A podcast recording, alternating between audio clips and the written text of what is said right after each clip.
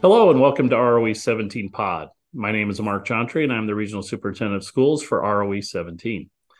On today's pod, our guest is Vanessa Tibbs from the Olympia School District. Vanessa is a paraprofessional at Olympia South Elementary, which is in Atlanta, and she recently started a STEM initiative that is going district wide. And so I want to welcome Vanessa to the podcast. Vanessa, thanks for joining us. Thank you for having me. Yes, thank you. Well, let's get started. First of all, uh, so you've chosen to be involved in education. What inspired you to become a paraprofessional and join the K 12 ranks? Well, my boys, um, who are now both grown adults, they both went to Carroll Catholic in Lincoln. And that's when they were at Carroll Catholic in Lincoln. I worked there for a short period of time and volunteered there. Um, I was in the library and ran the accelerated reader program and ran the library there one or two days a week. It kind of depended on my need that I was there. And then when they, when my youngest graduated, I didn't feel the need at that point. I was volunteering. I didn't feel the need to volunteer anymore. I did own and operate a hair and nail salon also. So I did, I did two things at once. Um, and then when I gave it a couple years and I was like, eh, to get back into education because I really do love working with the kids. So I just started looking for jobs around and the one at South here popped up. And so I applied and I got the position. Very good. And how long have you been there at South? This is my eighth full year. The year I started, I started in February and I was a classroom reduction aide my first year and a half. And then after that, then I did an enrichment group. I had kind of like an intervention, but I was just teaching enrichment for, I can't remember if it was one or two years. And then that's when I jumped into the STEM after that. Very good. Very good. So, we may have some listeners that are not familiar with what a typical day might look like for a paraprofessional, Vanessa. And you've kind of alluded to in your your answer to the last one, there are different roles that a paraprofessional can fill. But can you generally describe what a paraprofessional does and what a typical day might look like, whether it's yours or, or others that you know? I am an interventionist. I help and work with, I work through, with K through five on a daily basis. We do our MTSS, so our multi-tiered, the support that the kids need. So I work with kids who are low, below grade level and reading and math. In my day, we have so like my first part of the day from 8 to 8:25, I have fifth graders. My fifth grade group that I have now is a STEM group. And so I have the same kids 25 minutes every day. Whether I'm working with the group, the group I'm working with might be reading, they might have a deficit in their fluency. We're really focusing this year at South on fluency. So we might be working on six minute solutions and they do a reading passage and they get that reading passage on Monday. It's a cold read. They've read it. They read it to me. They've never seen it before. They practice that passage all week long with me and at home. And then on Friday, they do a hot read with me. And their goal is to increase their fluency, have smaller mistakes, read farther, read it smoother, and all of that. I might have a math group. My math group might have, they might need to be working on multiplication. They might just need basic number sense. So that's my day as an interventionist. Our aides, we have some one-to-one aides who spend all day with just the same students, supporting them, whether they're out of the classroom, doing something independently or pushing into the classroom or going to PE with them or going to music with them. And then we just have some kids that are special ed kids that just need some support in just reading. So that aide might push into that classroom for reading or might and maybe stay in there with that child for the instruction and then pull them out to do the work with them out of the classroom because some kids have a hard time working in that big classroom environment, but they need to be in there for the lesson part of it. So we're kind of all over at South. Our, or our paras, we do recess duty, we do lunch duty. I have bus duty. I start my morning every morning with bus duty and I end my day every day with bus duty. So you never know. We're kind of all over the place. We're at a shortage right now for subs. So today I haven't been myself. I have been um, an aide. So I was in kindergarten today. I've been in third grade. I've been in fifth grade and I had recess duty. And all those times that I was in there, I was just in the room supporting kids that needed the help for whatever they were doing. Very good.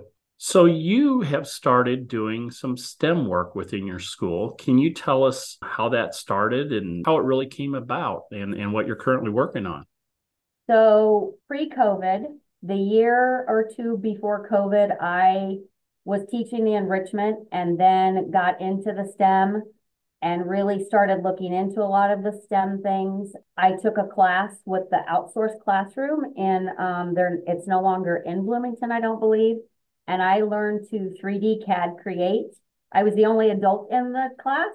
Um, and I also learned Raspberry Pi program, still way over my head. So I did that. Our PTO was very generous and bought a 3D printer for my classroom. And then after that, that next year, we did, I just, I just had nothing but STEM groups.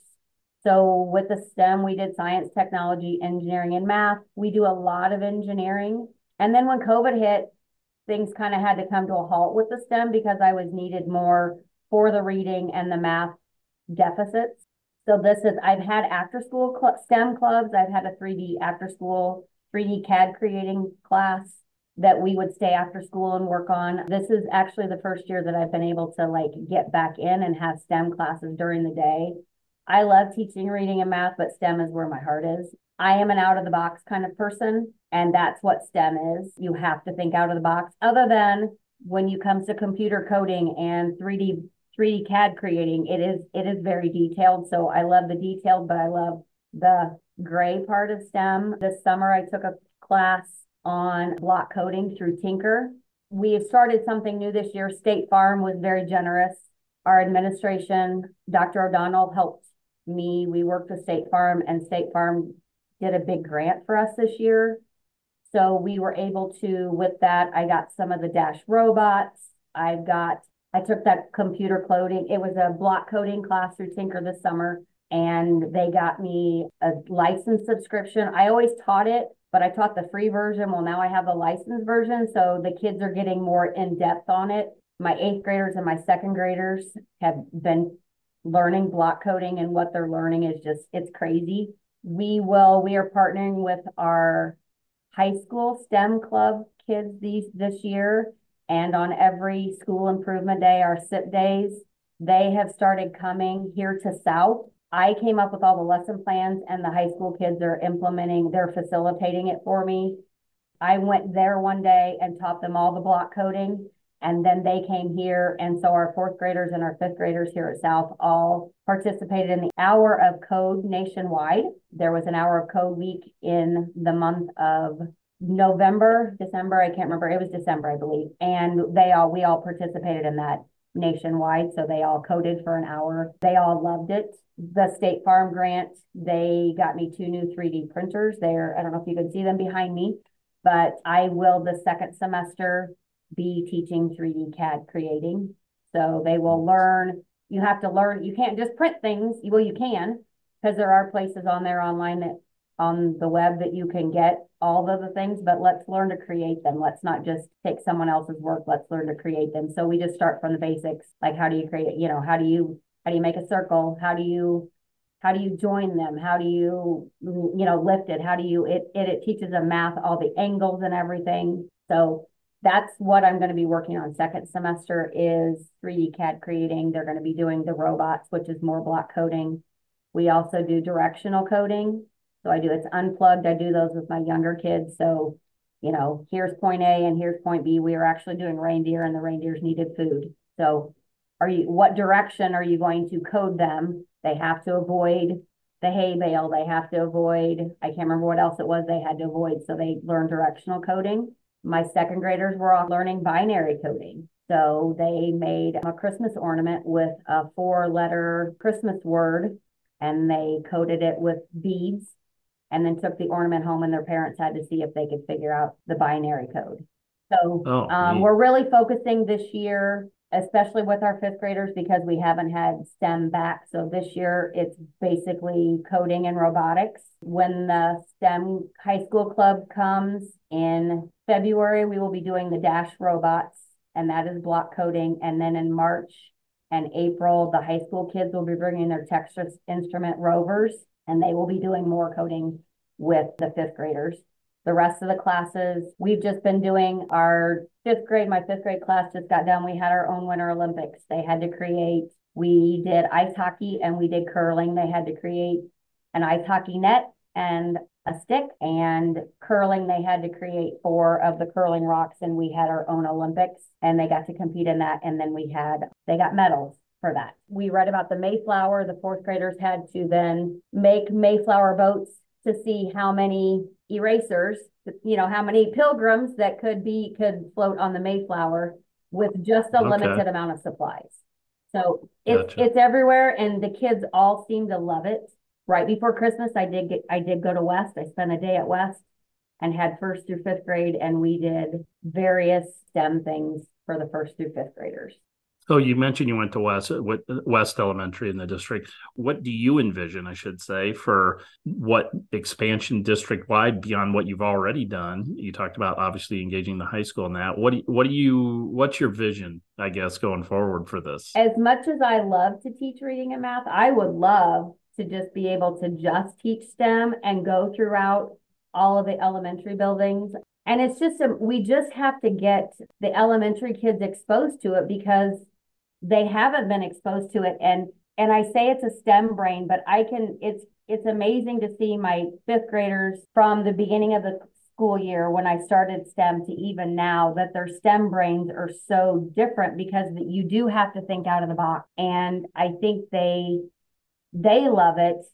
And I think we need to think more out of the box and we need to let the kids be more creative.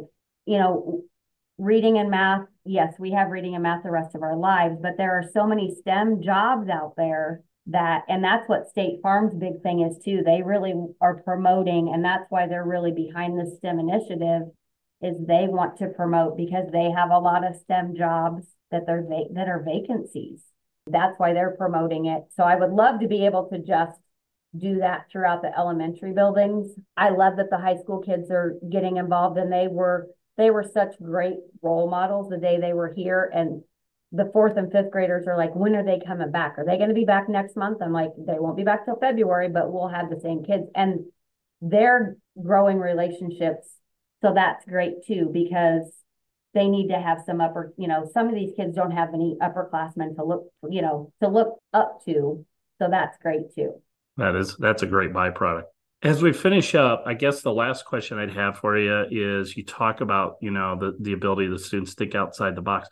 How can their parents or their caregivers encourage STEM exploration at home, even if the parents maybe are not as familiar with STEM and STEM concepts? Well, I saw this question. Victoria had sent me the questions a couple weeks ago, and I saw this question. And then I just actually did a STEAM summit last weekend, and I had to laugh be- before I got on this live Zoom that we were on the guy that was going to be in charge of it, he said he wanted us go to our dryer and get dryer lint and pick various things around your house. He didn't give any other thing. He just said a ball of dryer lint and four or five other items around the house. And so I so I went and grabbed a ball of lint. I had some string, I had tape, I had a cardboard box, and I can't remember what my other thing was. And when we had the class, then when we met, he was he gave us 15 minutes to make whatever we could out of that ball of lint. And I wish I would have had googly eyes. Someone had googly eyes. And so it's just those kinds of things. It's like, okay, well, here, just go grab a ball of lint out of the out of the dryer and just and just say or go clean out the dryer and get that ball in. Okay, now here, give here's 10 minutes give them a ball of lint, you know, give them some crayons, whatever, and just say, okay, you got 10 minutes just to see how creative they are. And it was crazy to see the different things that everybody did with that ball. And, and I would have never thought of something like that. And I consider myself to have a STEM brain. so sure. just something as simple as that, you know, and so I, I have two grandsons that are four and two, and my four year old grandson I think I went and got some aluminum foil and a baggie and a crayon and I can't remember a plastic spoon. And I'm like, here, make something out of this. And I couldn't even tell you what it was he made, but he knew what it was he made. He's being yeah, creative. it's just they yeah. got kids have got to be more creative. I think that's the big thing. And we have to let them do it. It's very hard as a teacher to be like, oh, this is the way it should be done. I always teach the kids that we do everything very ishly in here. So it might not look like it's supposed to, but as long as you did your best, that's all that matters. That's great advice. Well, Vanessa, I want to thank you for taking the time to visit with us today. It's been a great conversation. Thank, thank you, you Vanessa. Much. Thank you for joining us for another episode of ROE 17 Pod. To learn more about ROE 17, please visit www.roe17.org or follow us on our social media channels. ROE 17 Pod is produced and edited by Victoria Padilla. We hope that you join us for our next episode.